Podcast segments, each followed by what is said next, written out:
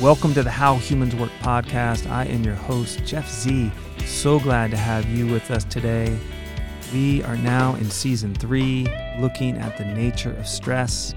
We're going to dive into this ancient system and the way it works and plays out in our lives and talk with some truly amazing people who have knowledge and insights to help us find our way through the dance of life and the dance of stress that will have heart and truth and love in them. It's going to be amazing, I promise. Let's do this. Enjoy. Here we go. Welcome to the How Humans Work podcast. I'd like to do an intro today to my guest, Brenton Mac McKinnon. Brenton is an amazing elder and combat veteran, writer, poet, community activist. We had a long, very paced conversation exploring many themes, and I want to make sure for people who are uncomfortable or are triggered by conversations around war, prison, stories of sexual violation, to perhaps choose not to listen to today's show because there are those conversations, not terribly graphic, but real, and they're addressed. This was a very powerful conversation with someone who loves writing, understands the power of writing, understands the, the conflicts in the human soul, and can speak to them from direct experience, having walked through them in his own life. So I hope you enjoy this show as much as I enjoyed having this conversation with Mac. Without further ado, Brent Mac McKinnon. I'm glad we're taking this time. I think it's important for all of us to have real valuable stories, authentic stories around encounters with stress. And I know you've uh, lived a long journey and uh, traveled many places. And I know we'll get into some of the harder aspects of, of some of those travels in time. But luckily, we also know each other from poetry. Right. It's been a pleasure to uh, hear your secrets. yeah, good. I'm glad. I'm glad they're enjoyable. Um, and uh, the little bit of the background for our connection is uh, a, a, mutual friend, Ryan, and you've been writing poems together for a while here in Marin County. Yeah, um, Ryan and I met initially at the uh, Pen Men of Marin's poetry group, which met for three years. We published an anthology, and that started about eight years ago. The Penman Marin isn't your first encounter with writing or doing work around uh, no, uh, literature, no. writing, poetry, books. You've you've written several books yourself, and uh, books of poems, books of short stories.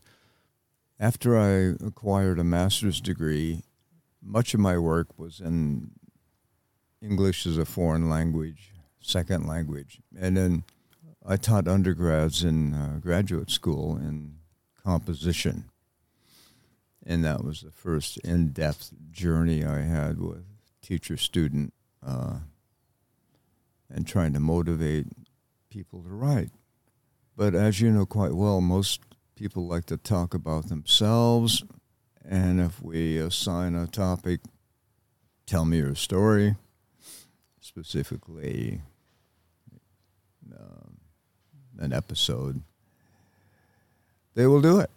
That's why memoir is so uh, popular and such a big seller. And there are many memoir classes, particularly for the elderly, because they want to leave uh, something personal of who they are rather than grandpa and grandma for um, their own children and grandchildren.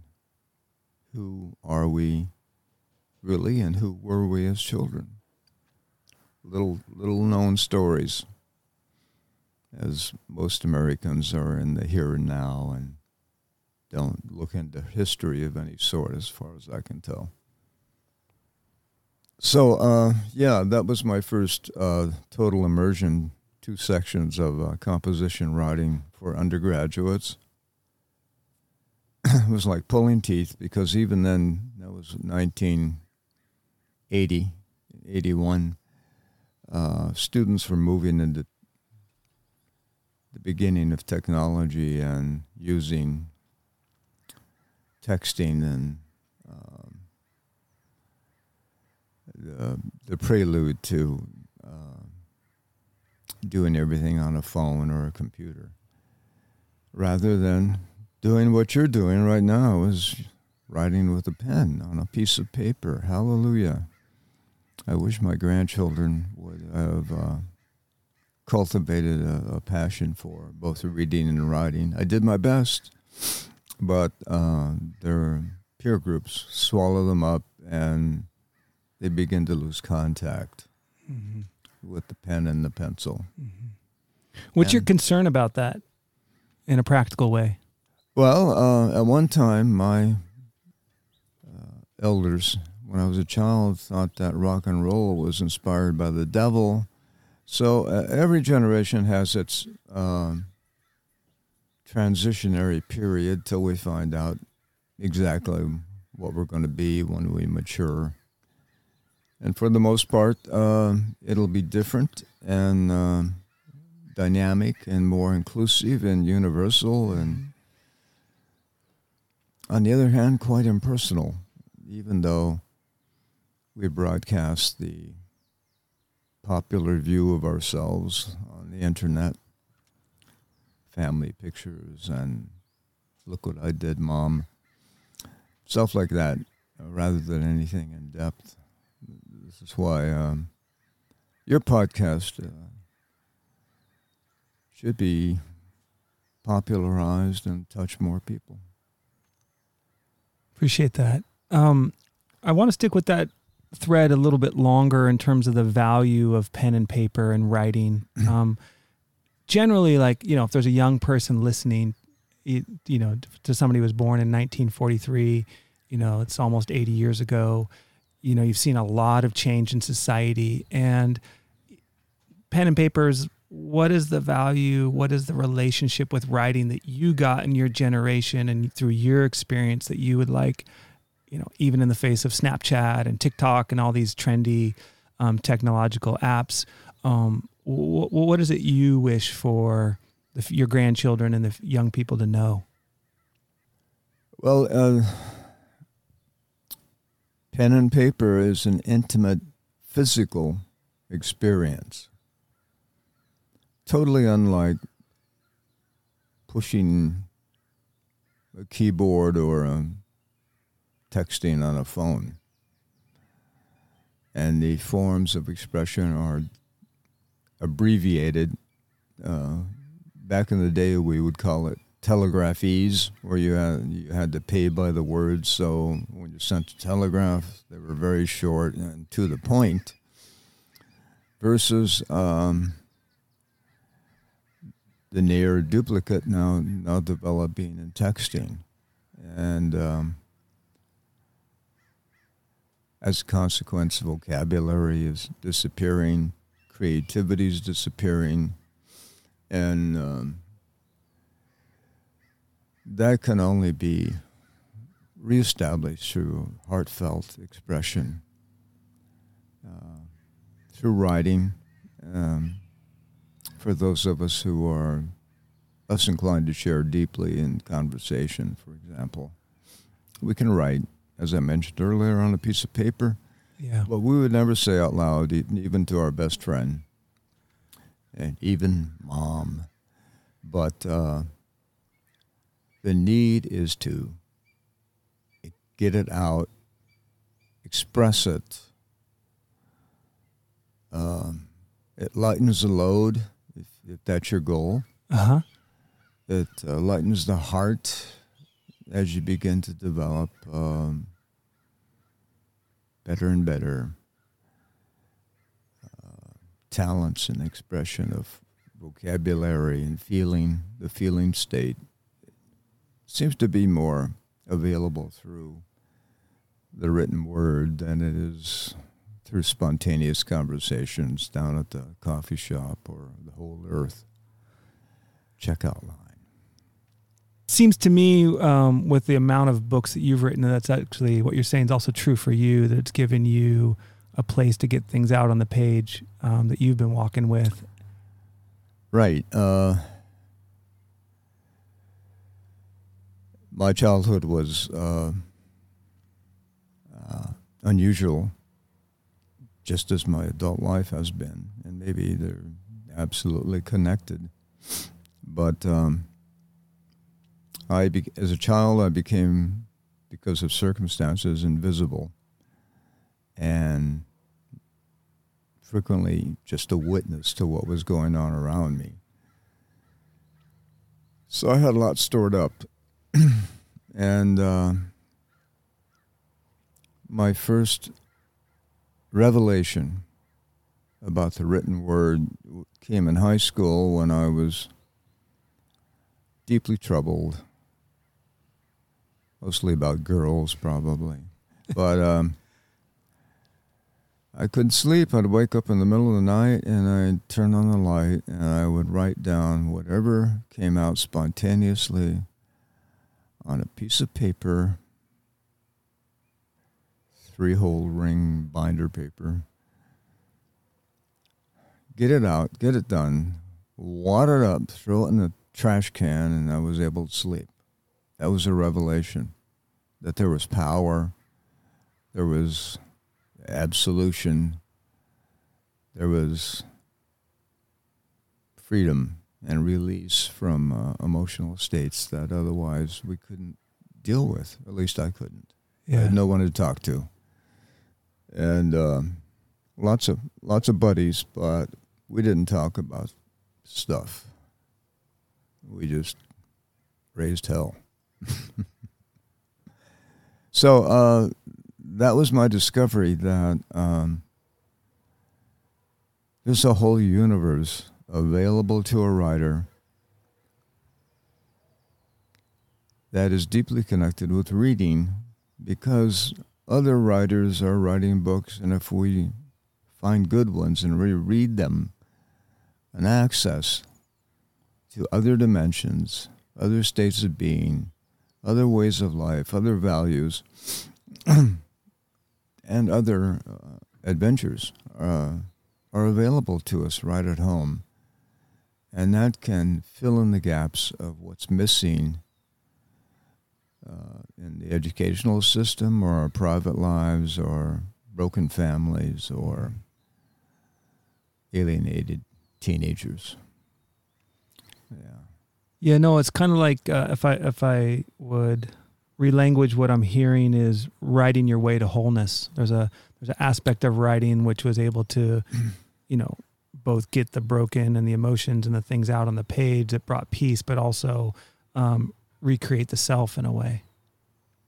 Yes, recreation's a regeneration's uh, exactly what happens as we let the the devils go because it's our own attachment to pain that keeps the uh, the demons inside. And they can't stand the sunlight or exposure, and they gradually fade away through whatever form of uh, addressing it honestly, whether it's in your men's group or the retreats I've gone to with veterans and first responders, or my work in San Quentin, which is very re- rewarding because of the sheer reality of the incarcerated soul. Mm. And uh, that particular group lasted four years and they were all veterans. I'm a veteran. I'm a combat vet. Uh, I can walk the walk, especially in inside San Quentin. And they, they know how to read people better than any other group I've ever run into because they have to survive, and survival depends on the ability to decipher what's going on around them at all times. Yeah. So I developed friendships and um, was able to make a contribution to individuals. And then after uh, some of my my closer friends were released, uh, parolees and I shared times and visits and road trips together to their family. And there's still one guy left that I uh, see regularly. Yeah. Ins- inspiration, considering all that he's gone through. Yeah. And and there's a couple elements there I'm interested in, but I want to stick with the writing a little bit more and the trans- transformative power for writing in a place like San Quentin with you know people who are dealing with the harsh realities of incarceration and the challenges that come there. What were the kind of things that you saw and witnessed um, in an environment like that in terms of writing being an agent uh, for change? Well, um, many of these men uh, did not get out of high school, and many did not get out of secondary school. And writing was something they were no longer familiar with. So um, I had to find devices to trick them into um, writing anything. So I became very good at that, and everything was uh, Writers Anonymous. You know, they didn't have to share. All they had to do was write whatever came up. But a lot of prompts and a lot of fill in and a lot of provocative, personalized approach to what their issues were. Mm-hmm. Uh, touched them enough to uh, give it a, tr- a try. And I think there's a story there in that book about a um, young black man who hardly said anything. And at one point, um, I was given a separate room, and I invited six men who hardly said anything in the larger group of 30. And I know that there were deep feelers, uh, always observing, apparently understanding a lot. So when I got them alone and they began to find trust with each other, which is very difficult when you're incarcerated because information is power and can be used against you. At the end of that small group, this fellow wrote his story of being ritually raped by his own mother. And he was from the South, and he had killed someone out of anger and gone to prison. That was a short story that he wrote, and it was traumatic to write, traumatic to hear, and traumatic to have lived. And it stunned us all, even in the midst of that uh, violent subculture. That night I went home and I looked online. Black men, black boys in the South, subject to rape by a parent. And lo and behold, it was a common phenomenon because the fathers disappeared, the mothers, often churchgoers, still had sexual urgings and they developed a intimate relationship with their sons. And it, it was a whole pathology and many papers written about it. So I picked the shortest abstract, printed it out, and the following week I handed it to the young man who had written his story. As we were leaving the writers group for the larger uh, discussion group of 30 men. And I sat next to him, and he read it. And just before uh, the large group launched into a topic of the day, he exhaled deeply and leaned back in his chair and he said to no one, I thought I was the only one. Therein you have the power of expression. He had punished himself because he felt he was culpable in the sexual relationship with his mother. And it wasn't true. It was more common than we want to imagine. And that he was not alone, and he now more deeply understood the circumstances that resulted in that moral injury and the original trauma in his life. So that was probably one of the more dramatic episodes of self revelation and writing, although there have been many. Mm-hmm. I had my college students keep a journal, which I collected once a week, maybe 30 kids, freshmen. And after a while, they started spilling the beans because they never saw me look at a journal. And I read them all. And some of the stories in this upper, well, middle class, white, small college in uh, New York were traumatic. And they had never told anyone before. I was an invisible reader. They didn't, when they looked at me as the classroom teacher, they didn't think of me as the reader. And that was, I was not a therapist. I didn't know what my role should have been at the time. And so I said nothing. I, all I said was keep writing. Yeah. And they did. And whether or not that is measurable in terms of uh, self worth and letting go, all I know is the first time they had ever expressed these traumatic episodes in their life.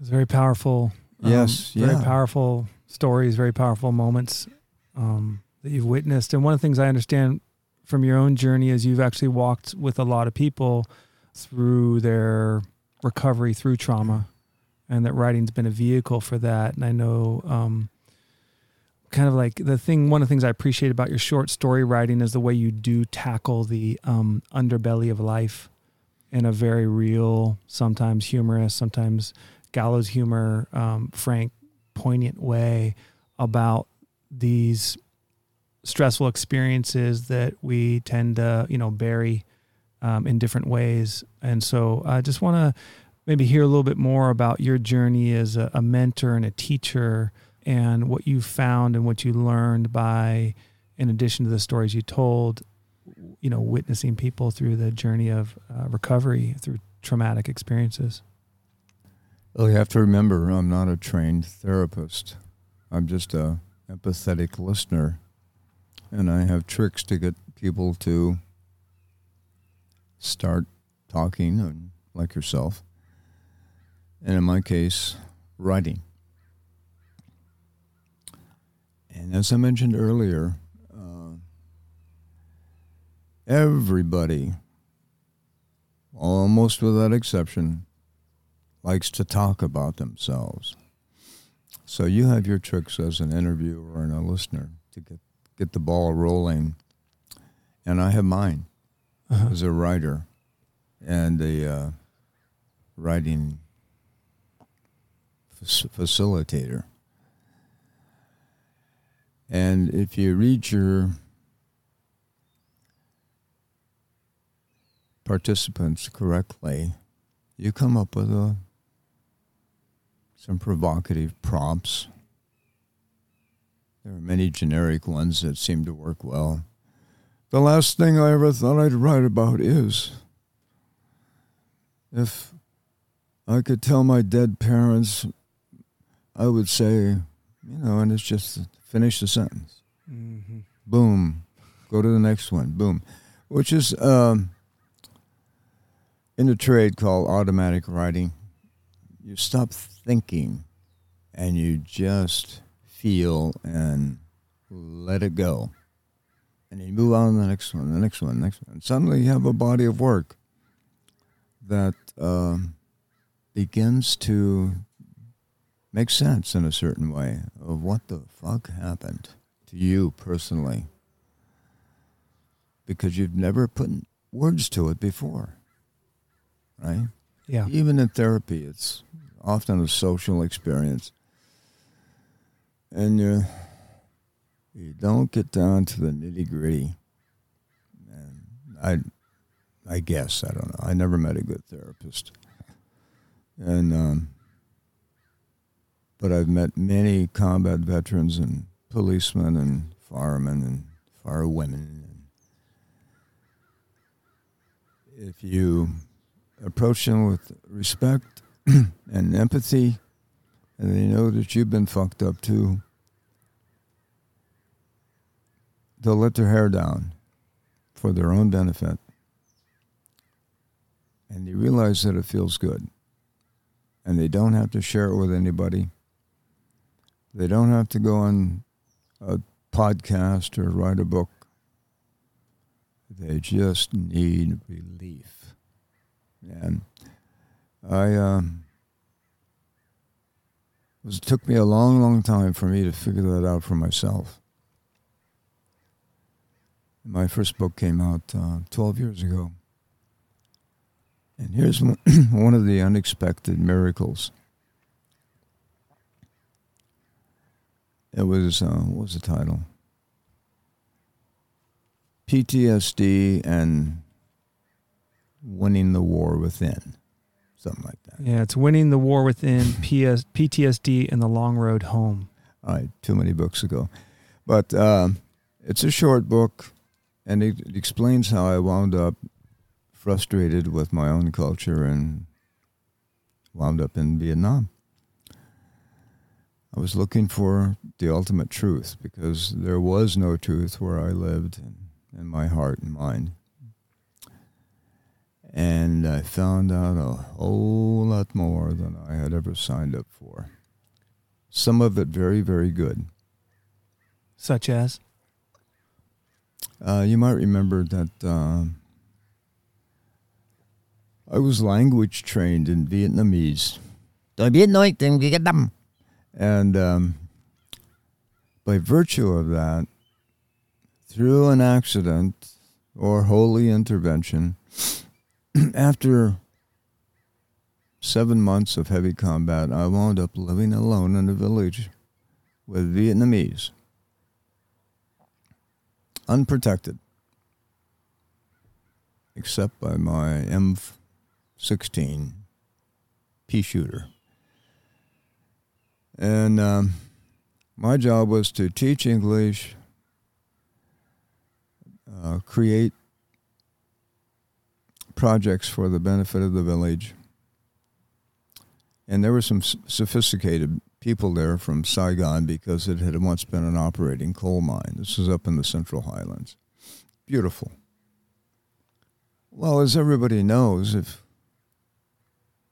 you're in a good class with good people, or a men's group, or a women's group, and you let it go, good things can happen. So we all became friends. And they valued me. They saw who I was. For the first time in my life, somebody saw me outside of their own projection and need and agenda.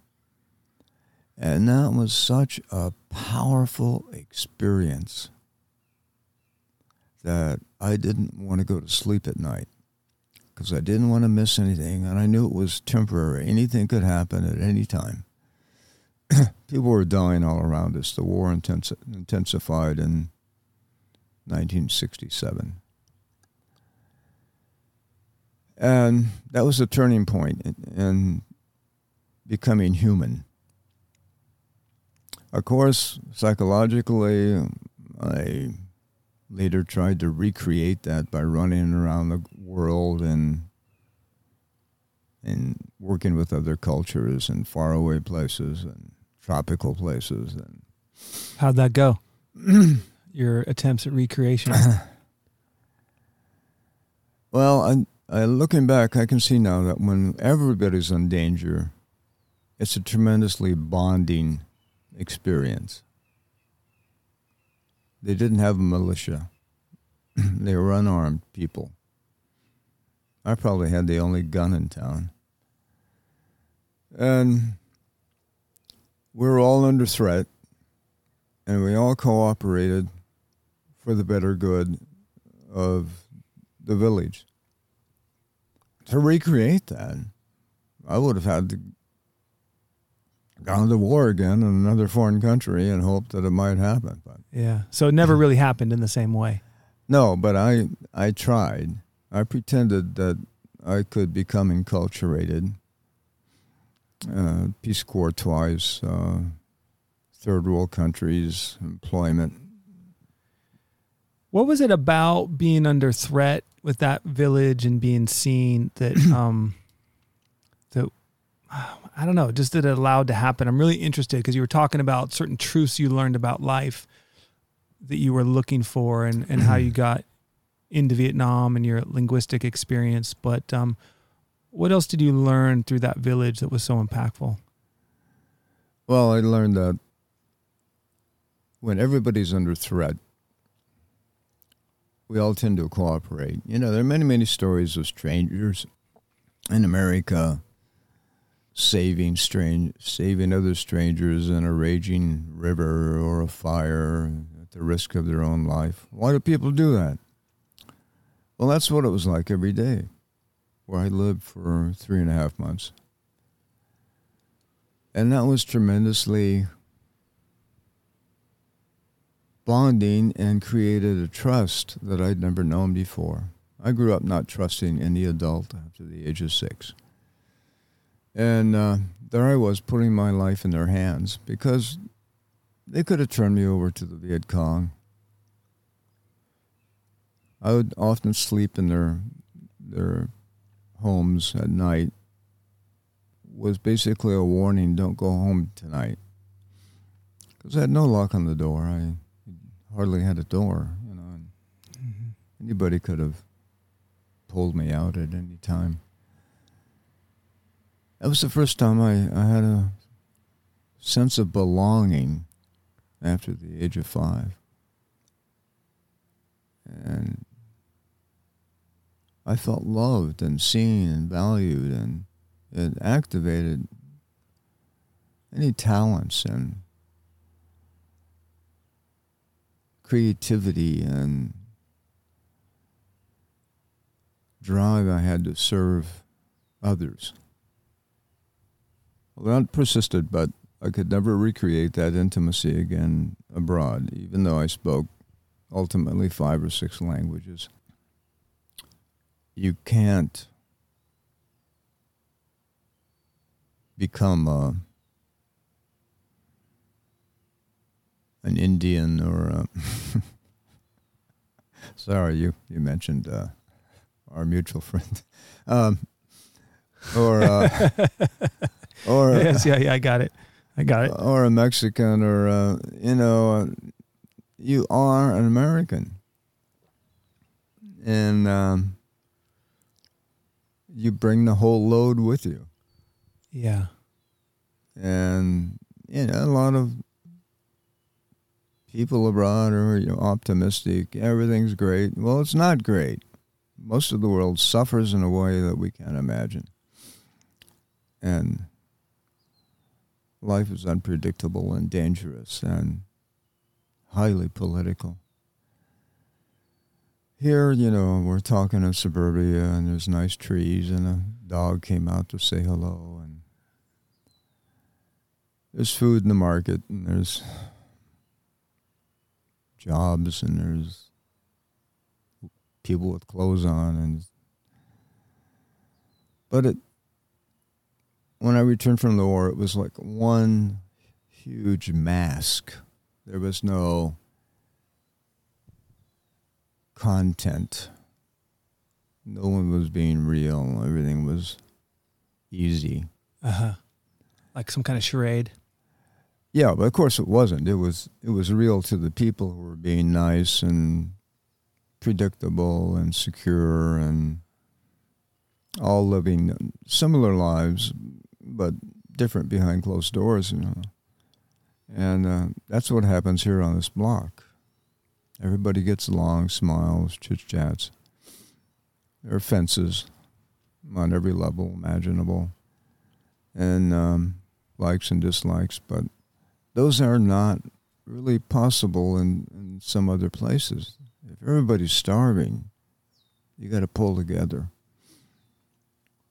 If you're under threat, everybody's got to be alert and warn each other. And here we don't have any mutually bonding uh, trauma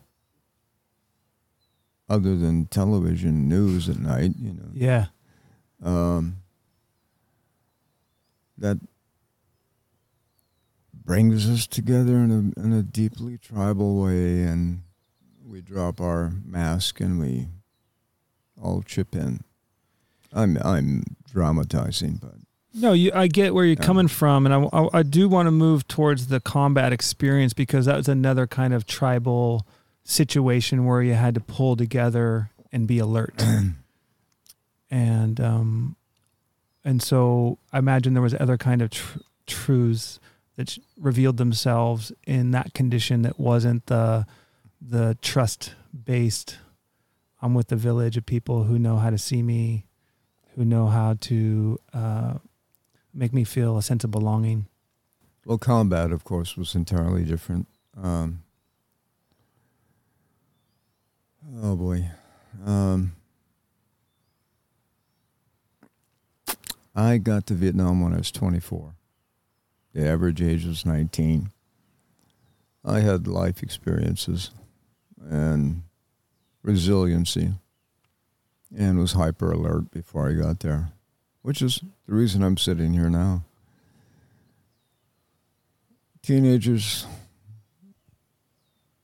I noticed over time, and I think you read it in one of my poems, that uh, in the beginning, they wanted to be a hero, like in the movies or a comic book. Excuse me.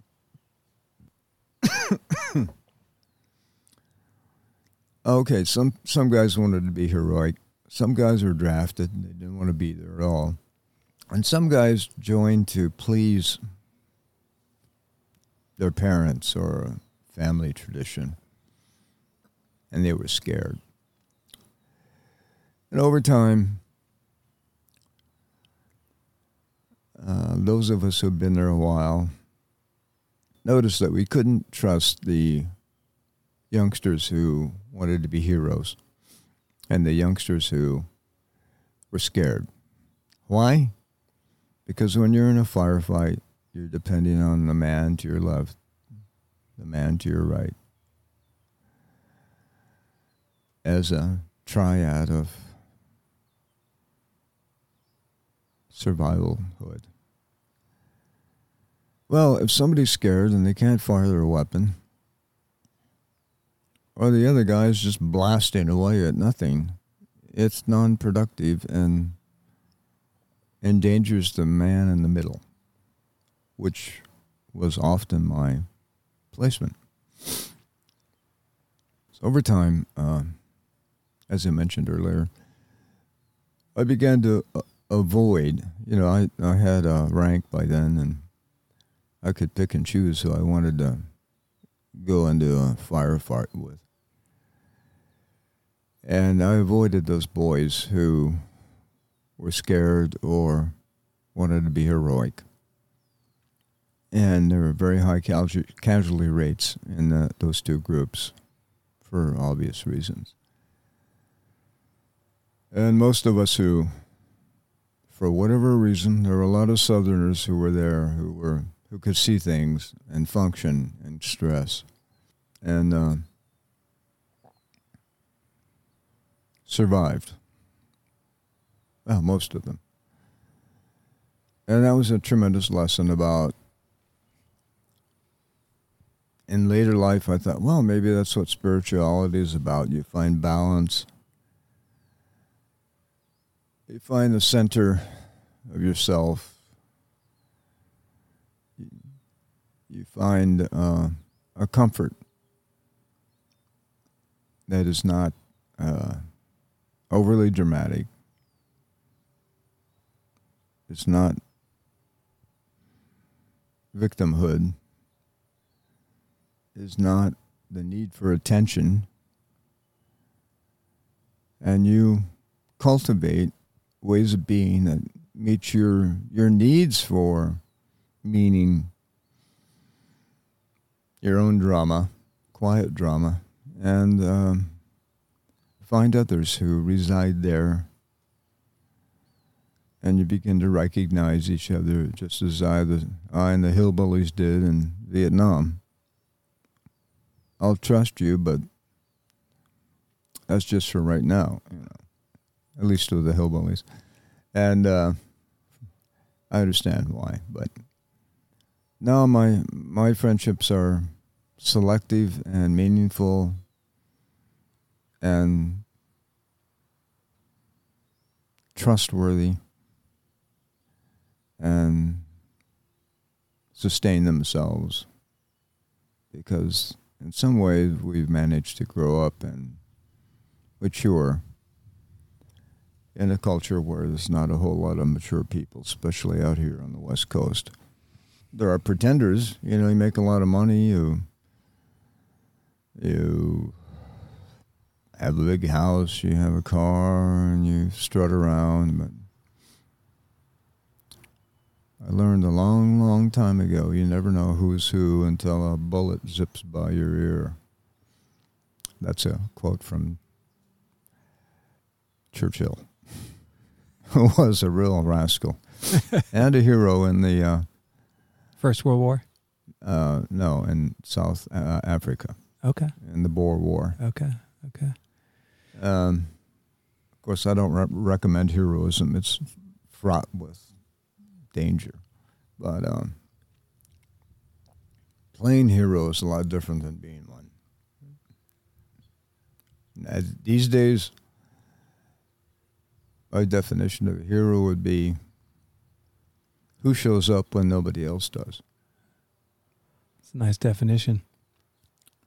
I want to dial in this experience of, of this combat stress and the bullets whizzing by. And um, one of the things in that poem that you had shared around getting this sight, this this ability to start to see things, and I'm really intrigued with the the the harsh reality of the combat situation and what it requires one to see in order to survive. And and the instinct that emerges or can emerge for some people in relationship to such horrible uh, conditions. Um, so on one hand, I'm like, God, this this war, like the brutality of it, and of course, like what happens with the heart rate, what happens with the the communication, what like all those kind of living intense moments, and how did you navigate that? But also this secondary thing of this emergent skill set that you know I don't know if you knew was there or what it was like to have this sight emerge and and as a way to make your way um, through through those those days. Well, um, after a while, if you're in a high contact area in wartime, your physical being changes in that smell, hearing, a sixth sense develops 24 hours a day. You become an animal. And um, you're hypervigilant, to use an overworked phrase, and you become deeply in tune with your physical environment. Even now, after all this time, If I hear a gunshot, I immediately know what caliber it is, what direction it came from, and the distance, and whether or not it's a threat.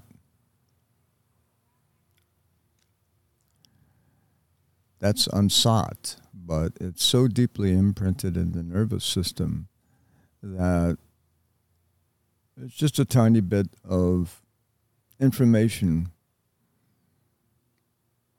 you're sorting out at all times in the field.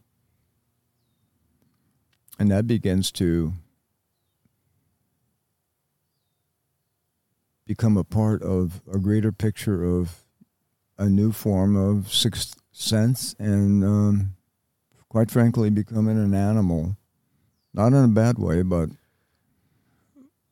more instinctually, more Yeah, more yeah. in tune with what's actually happening and yeah, alert, you're, yeah, you're not necessarily monster or violent or no, no, something you're, like that. you're yeah. filtering all information at all times.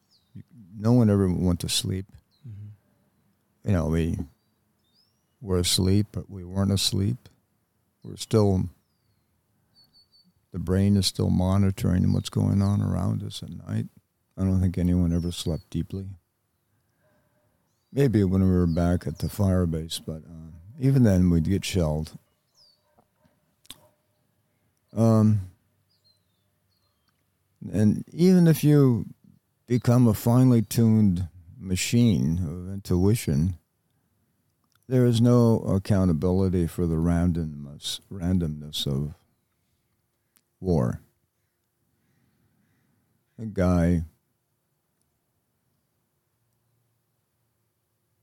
in front of me bends over to pick up a cigarette butt and bang. Sniper shooting at him hits the guy in front of the guy bending over. You never know. You never know. And that's why everything has to be filtered and sorted out before you do anything. So, uh, stress, yeah, I mean, it depends how how major the threat is. We were overrun twice, and that's pretty fucking major. Um, What's overrun mean for? Oh, the the enemy has penetrated your defenses and is running through your immediate zone, your immediate area. Helter skelter, shooting, killing. You are too. And at that point, it's every individual for himself. There's no coordinated response because it's almost impossible in the midst of all the noise going on to give and receive orders because that's a rational part of your mind. In the meantime, the animal has taken over and you're doing everything you can to stay alive in your immediate space. And um,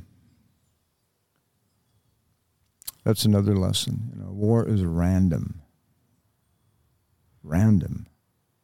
Yeah, I hear the randomness for sure, and I was surprised to also hear the kind of um, coherence is there as well in terms of being able to see who was more likely not to negotiate the randomness of it. You know that if you play hero or you think hero in your mind, or if you're overwhelmed with fear and can't, you know, Yeah, well, get your wits about you. some some guys are not overwhelmed by fear. They're they've been through it, and they know that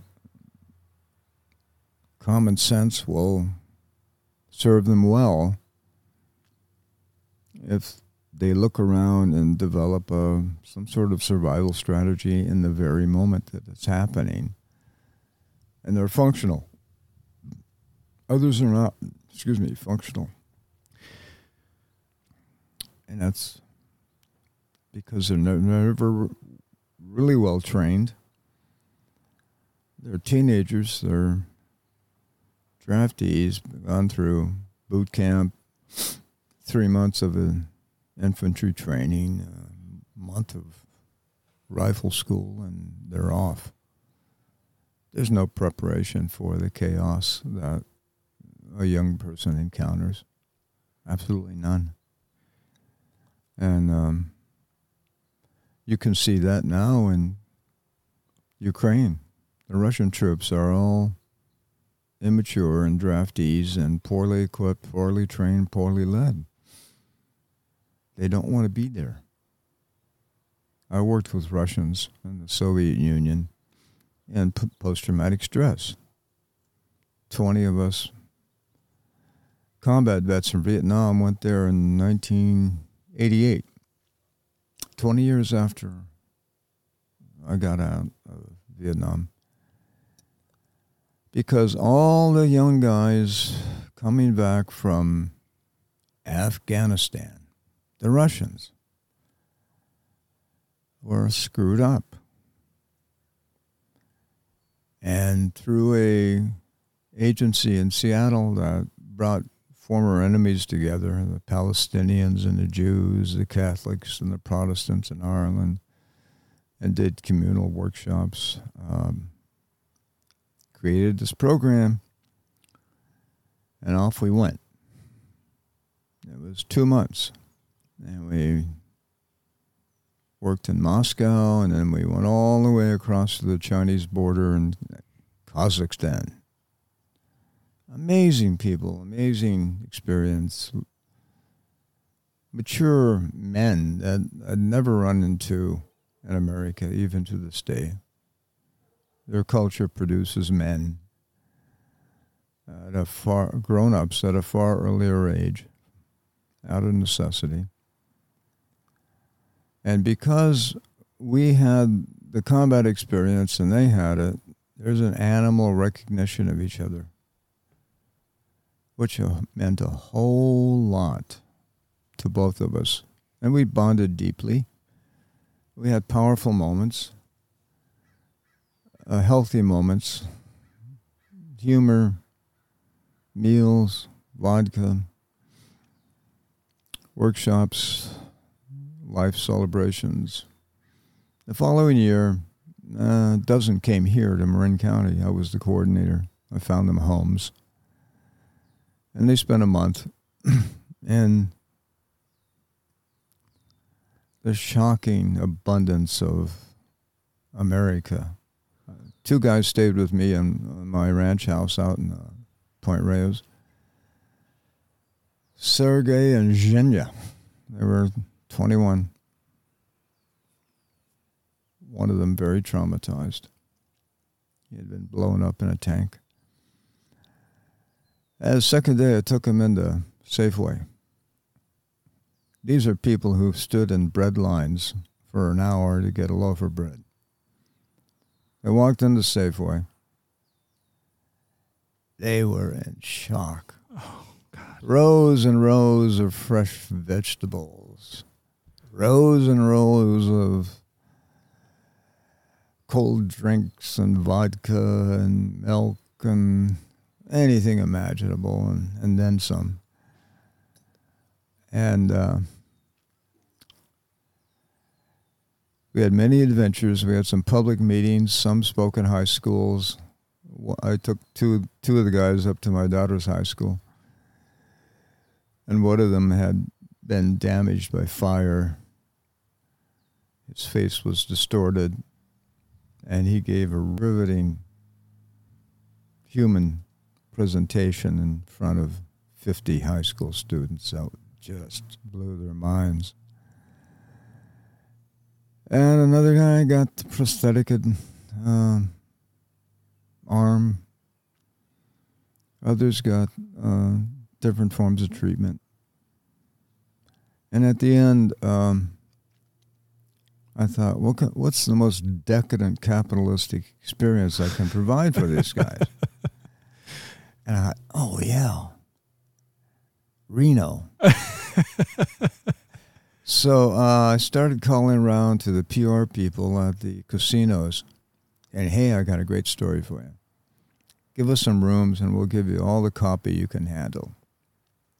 And then I called the Vietnam Vets of America up there in Reno and said, yeah, man, we'll, we'll coordinate with you. So um, we go up, half a dozen cars, a lot of veterans now involved here, Vietnam vets, and it's fundamentally by that time one big party. So we get to uh, um, Harvey's or one of those big joints at that time. It was 1989. And we're met by the PR person who later became my wife. Uh, Okay. anyway,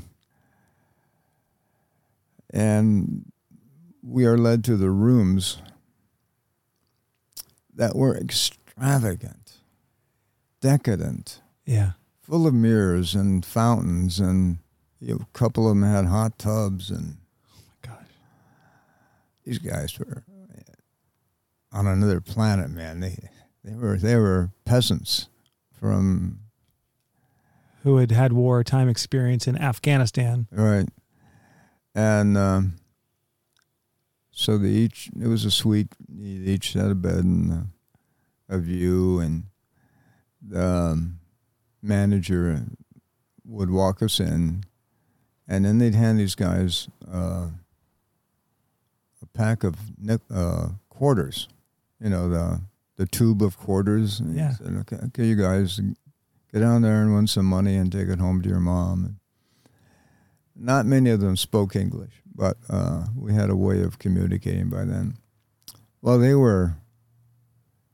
All I can say is they were. I thought I was in shock when I came back to America, but these guys were. They probably thought that's the way every American lived by then, you know, after Marin County. And uh, we had a blast with the Vietnam Vets of America chapter up there, and, and me and the other vets, American vets down here, stayed with American vets in uh, Lake Tahoe. And um, we all came back, but it was such a wonderful moment between even the North Vietnamese and, and some of our guys who are not racist have had powerful moments. I could talk about that, but um, we had arranged train trips coming and going from um, New York City.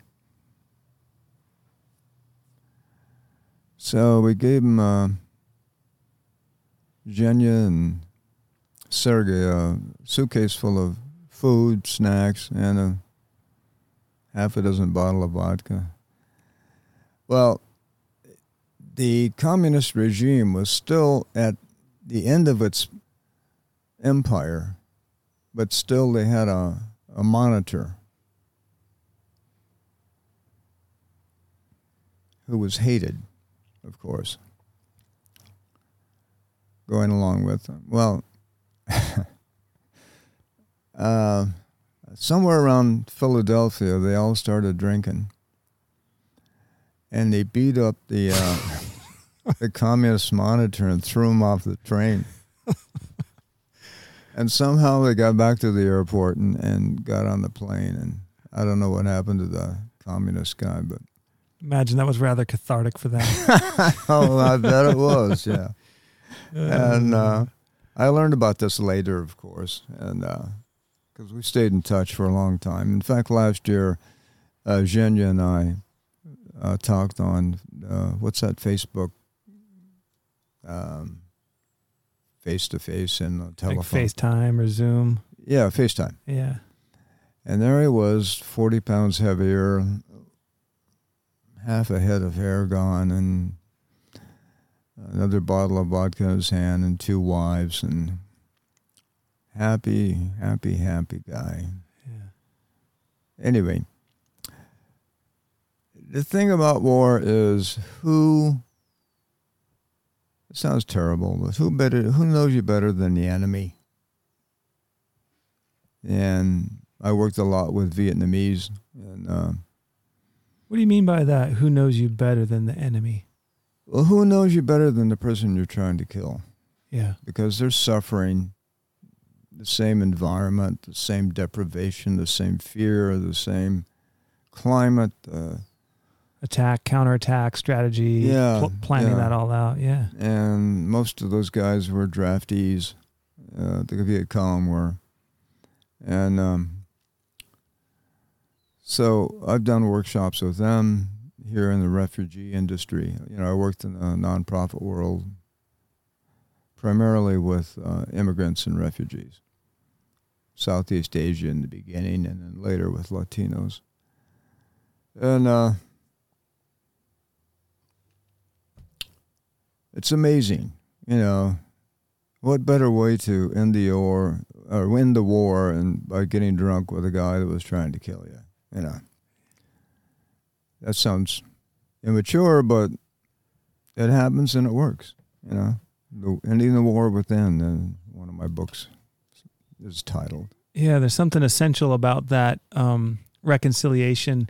It's interesting. I just did a, a podcast with uh an athlete who talked about after playing at the World Cup, what mattered most to him was the recognition from one of his peers, and that that the highest value of Right. that situation was recognition from the the guys you were going to in this case quote unquote battle with but into a, a competitive match with and i'm hearing that similar kind of level of like you know we were in this together even if we're on opposite sides and a kind of a the meaning of the recognition between two people who are on the same field Absolutely.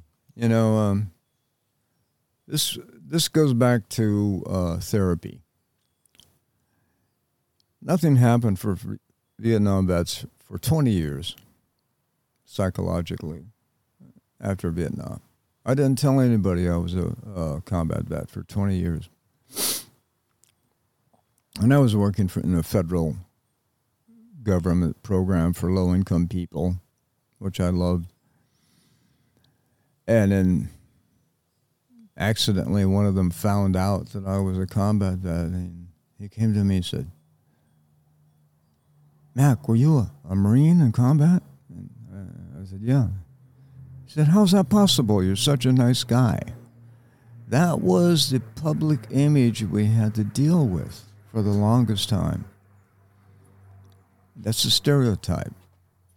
And then depending on that individual's perception of war, combat, Vietnam, politics, my brother died. It's very, very complicated. it's pretty loaded So I didn't say much at all for a long time. yeah And then let's talk about your men's group. There was a time when my peer groups from high school questioned my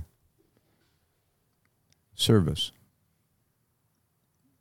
and criticized my stupidity because I could have gotten out of it like they did. Well, that went on for about 25 years. And then there was this phenomena that developed. American men who have never had to be tested. And unfortunately, for many, that means going to war. The ultimate question is how would I have done in war? How would have I performed? And then uh, after 25 years, men are mm, 45 years old, having never had uh, a similar experience where they've been fully tested, whatever that means to po- uh, popular culture. And they begin to wonder. And then this whole phenomena, uh, wannabes developed, and fake stolen valor developed, and respect for Vietnam vets, where there was none before when it really mattered. It, it was another bizarre episode of the American public and the American male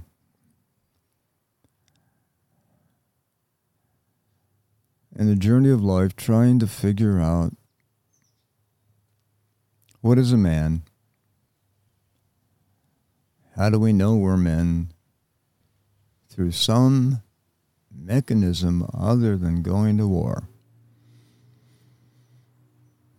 That question is still uh, unanswered in many ways and driving men of all ages into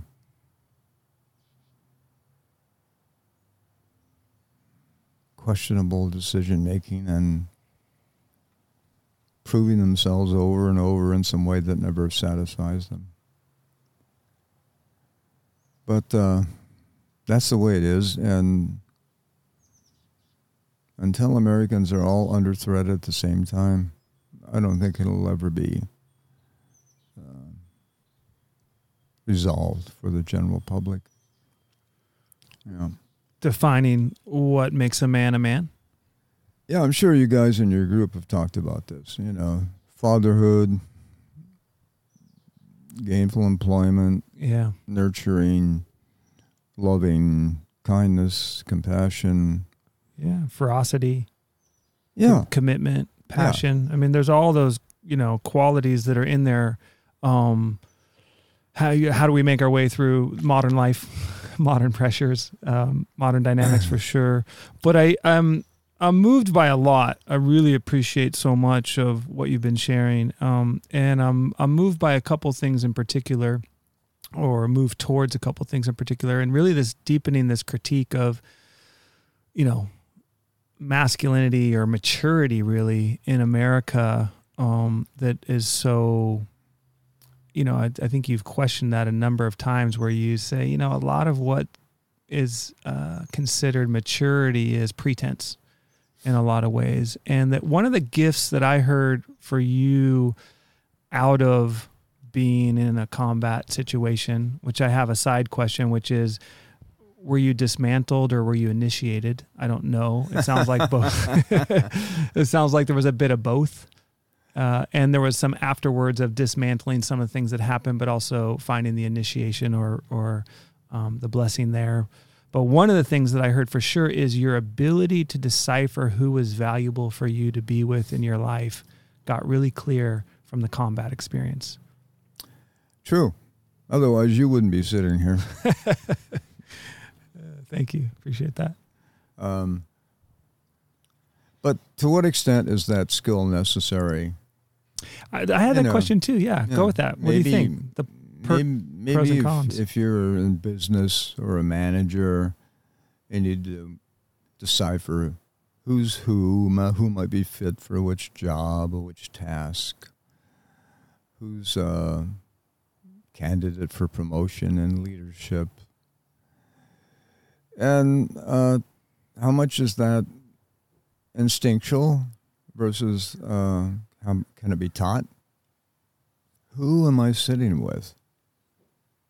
What actually is happening between two people?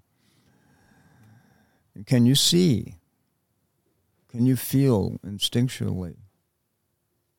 And yes, empathetically, without judgment or agenda, and just experience the soul in front of us. And it'll all be revealed. And when you're in the having in a condition when you're under threat and you have to assess who you're with, um, I, I see the contrast between that and the village story where you were able to let that uh, evaluative evaluative system down a little bit and just experience Oh, the yeah. trust of it, right? So those are like the two halves of the nervous system where it's like I'm sympathetically like ready to go, and I'm like parasympathetically like I can relax, and Yeah. uh, mm. Yeah. And so I'm wondering when you came back and you both were searching for that parasympathetic uh, belonging, and and yet you had this kind of deep imprint of the animal instinct uh, waking up and supporting you and helping you survive. Um, you know, the pros and cons of having that system tapped so hard, and and how much. I mean, I'm imagining that the writing and the and the other work you did supporting and mentoring people through their trauma was one way you were able to um, heal the excessive toxic stress of, of war. Well, that came much later. I mean, I was confused. Uh huh. traumatized, suffering before the term ever evolved, PTSD. hmm I see that now clearly, but um, I was returning to the place that drove me away because of the what I felt was the superficial nature of suburbia, white suburbia. And my high school sweetheart had graduated from college and informed me that we were getting married. And I had to ask her dad for her hand in marriage, and he got me a job in an aerospace lab. And it was a nightmare. I mean, it was not my my dream, it was somebody else's dream. I went to work and I had to be sterilized in this white pajama. Go into this lab and put things together. I lasted about three hours. And I, I told the manager, I said, I got to get out of here. So he followed me out, out to the parking lot and he said, Look, man, I was a Marine in Korea. I understand. Don't worry about it. It'll come together for you in, in its own time. Uh, I had a roommate, Danny, and he drove me to the LA airport. I had about four beers, and I looked up at the departure board and it said Honolulu. And I left without a word to anybody. And I went to work in heavy construction. Well, it was a, a boom then. All the hotels were going up. And I worked with people from six, seven different cultures. Uh, Pacific Islanders mostly. And I just wanted to be anonymous. And I was. And just work hard with other men, sweat, curse, drink beer on Friday, and hang out at the beach on the weekend. So that was my, I'm not going to say escape, because there was no escape then. But- that was my avoidance. Uh-huh. Was there some forgetting that came along with that? Just forget for a while. And, Yeah, I wasn't. I wasn't reminded by living in the place that sent me to war. You know, and the locals, the Hawaiians, and I got along fine. Uh, they can recognize human beings. I mean, I'm surrounded by people, but I'm not sure which ones are really human beings. That sounds really facetious, but There's some truth in people it. people can live and die without fully becoming human in our culture. The mass suffering of others that goes on all the time on this planet creates a different kind of human. I'm not going to say a more a wiser one or healthier one, but it's different after you've suffered on a regular daily basis. Yeah. Wow. I wandered off there. No, it's good. It's good. Got the dog visiting again. That's good. Um, yeah, I guess I'm. Uh, I know there's probably a longer uh, details and, and moments that maybe were part of your reconciliation of of the trauma you went through, and and I don't know if you want to go there right now. Um, Well, I, I will say this: there's reconciliation, but and I include uh, a traumatized childhood with with us, and war. Um, which psychologists call a dual diagnosis, by the way. Um, there's the war's never over. We can only experience and create a ceasefire and make peace with the past and try to become whole and productive and service. Select good friends and hopefully mates. Love your children if they'll let you. I have one child who was conceived in Russia at that PTSD uh, conference workshop by an American woman who was, dare I say it, ovulating and had selected me. But uh, we have a wonderful son who won't forgive me because I didn't marry his mother because I was a mess. Yeah. He was conceived at a PTSD conference with Russians, and we're all drinking vodka. You know, I knew it. I, you know, I was a good date, but I was never a good mate. You know, I've I've had a number of relationships, and um, but he's okay. We tried to reconcile, but whatever he'd been told as a child. Uh, he's angry. He fantasizes that had his mother and I married, everything would have been happily ever after instead of the stepfather he wound up with. So it's hard to com- fight with a myth, self created. Anyway, the disturbing thing is he looks like me, he walks like me, he talks like me and he has the same master's degree as I do and he teaches English and he takes kids to Europe. And uh, yet, um, the creation of him and the circumstances, half a world away, and his wonderful mother was probably the, the most wonderful woman I ever met. But I, I was broke. I didn't have a credit card and I didn't have a job, and I only paid for the trip airfare by getting into contract with the uh, San Francisco Chronicle to write an article for their weekly magazine. It was exactly the amount of the airfare. So I figured that was a sign from heaven to go forward. And um, I was still a mess. I was having fun, but um, not a candidate for parenthood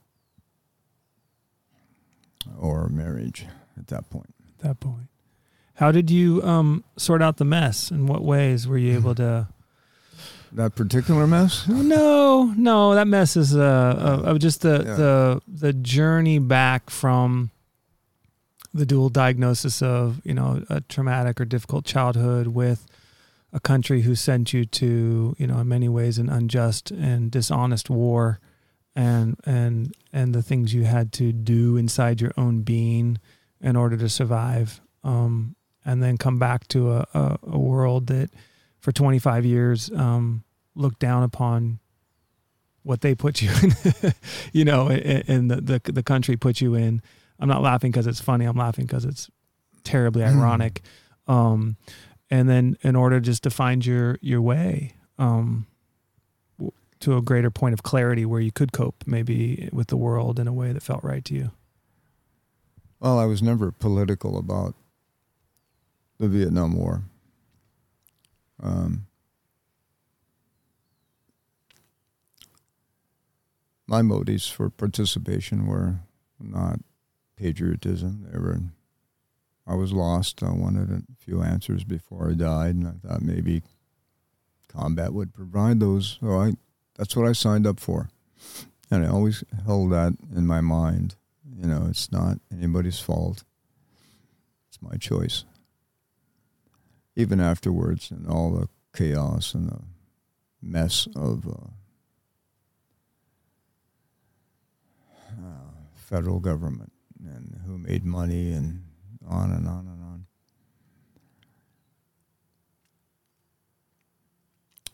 In 81, I, I went to work in the refugee industry with Vietnamese refugees, boat people. It was healing. I felt more comfortable with foreigners. and I know it was all in my mind. Who knows what they thought of me? Uh, than I did with my own American public. And um, if you were sincere and you tried to help, that's all they cared about. That's all all they saw. And um, if you're sincere and you try to help walking down the street here, everybody thinks you have an agenda, right? Almost everybody. And that wasn't the case in these deeply traumatized individuals who needed a job, needed a lodging, needed to learn English, on and on and on, which I was very good at providing because I was highly motivated, just like the village life. But it was different, you know. My measurement of success as a service provider was never to see the client again. That meant everything was okay. And um, so I was highly motivated, just like in the village. I had skill sets that I didn't have there, and knowledge of manipulation and sales, and my own countrymen and how to get things done. And uh, to this day, I, I still have that skill set. All you need is a place. All you need is a topic that people are interested in. All you need is some advertising, a bit of a uh, curriculum or agenda or program. And if you build it, they will come.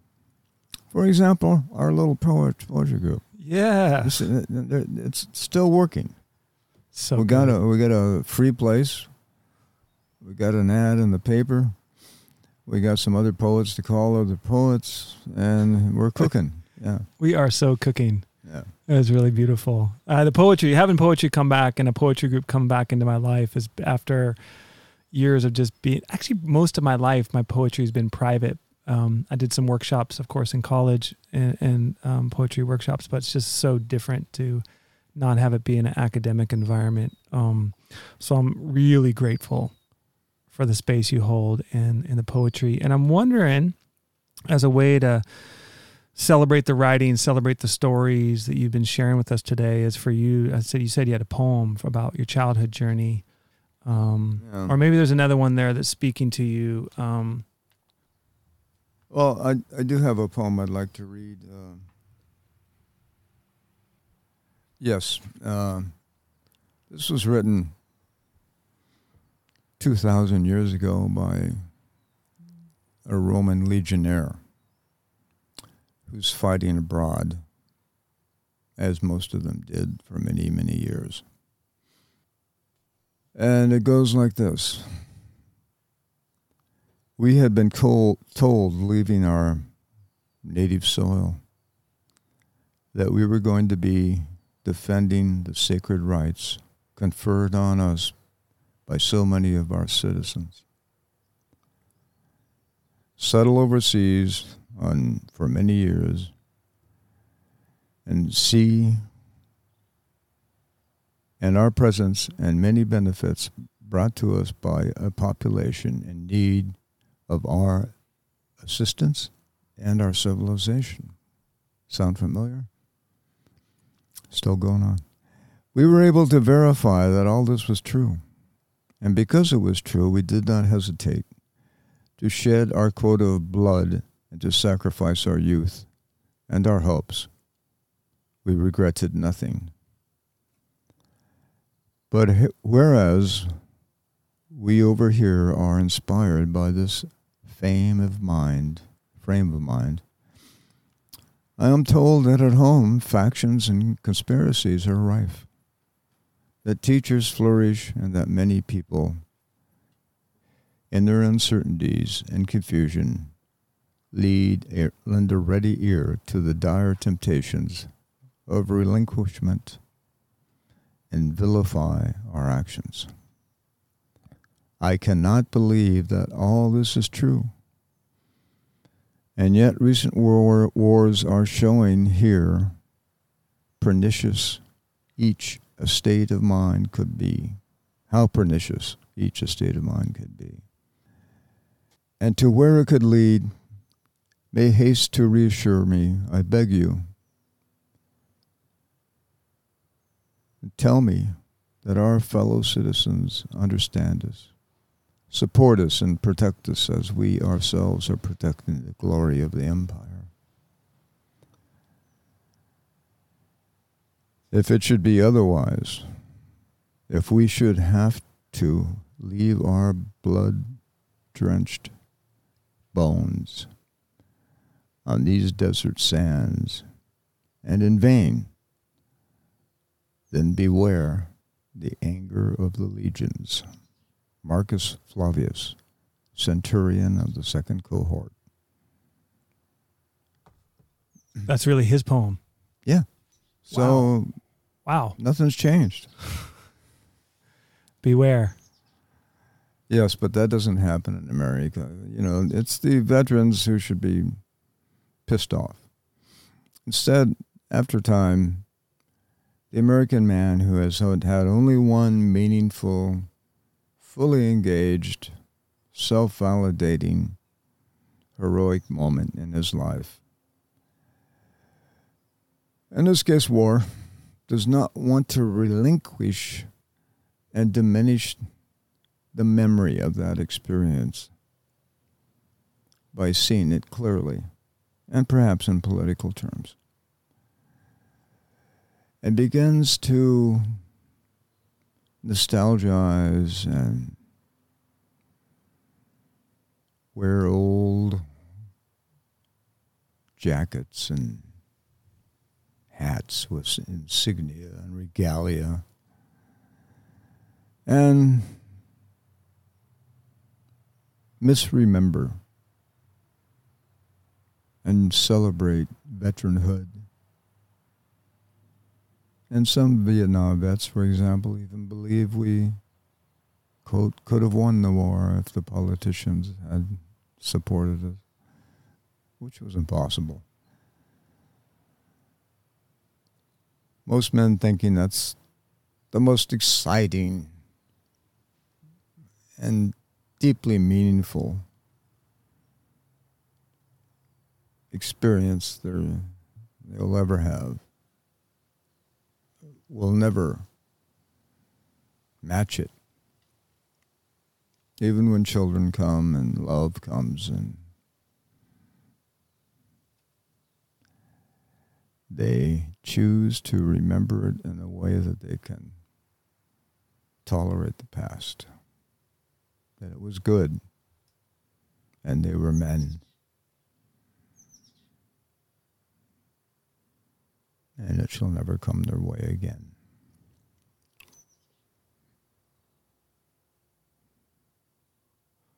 So the veterans should be on the streets, storming the barricades.